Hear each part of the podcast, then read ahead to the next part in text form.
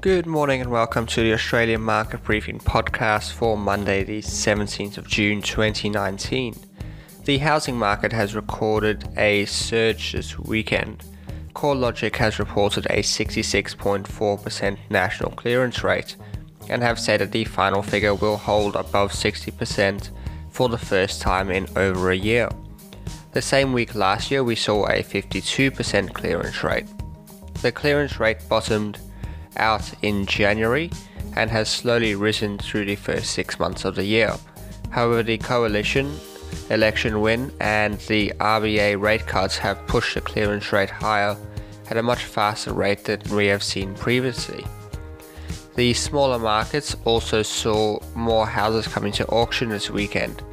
Melbourne saw a huge 68% clearance rate, while Domain reported 70% in Sydney. US President Donald Trump has begun gearing up for his 2020 election campaign.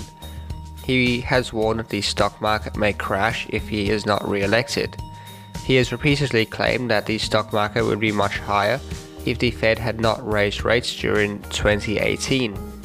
However, these claims are not worth getting into as they are basically unprovable. Trump will officially start his campaign on Tuesday with a rally in Orlando. Last week, iron ore surged to record highs, buoyed by worries about lowering supply and higher demand as China rushes to support its slowing economy. The Dalian iron ore futures have risen to $115.20 per tonne, which is the highest the contract has been since it began trading in 2013. Westpac has forecast spot prices to hold above $100 per tonne until the end of the September quarter and then to start declining, reaching about $66 per tonne a year later. However, some analysts see no end in sight for the bull run as the Vale Dam catastrophe still constricts supply. Imported ore stockpiles in China has declined to their lowest level since 2017. BlackRock, Vanguard, and State Street Global Advisors are continuing to expand their influence on the US stock market. They are set to control 4 out of every 10 votes at large US companies.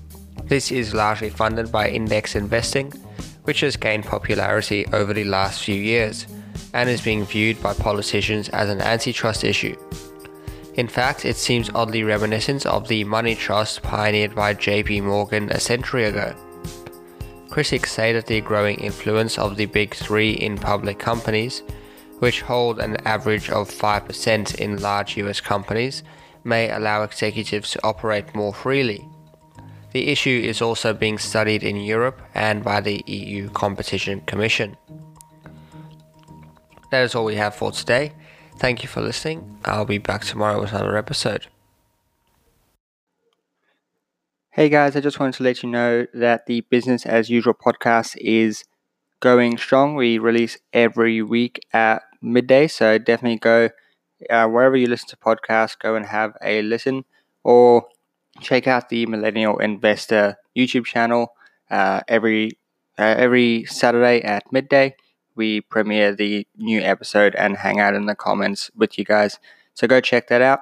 Um, hope to see you over there.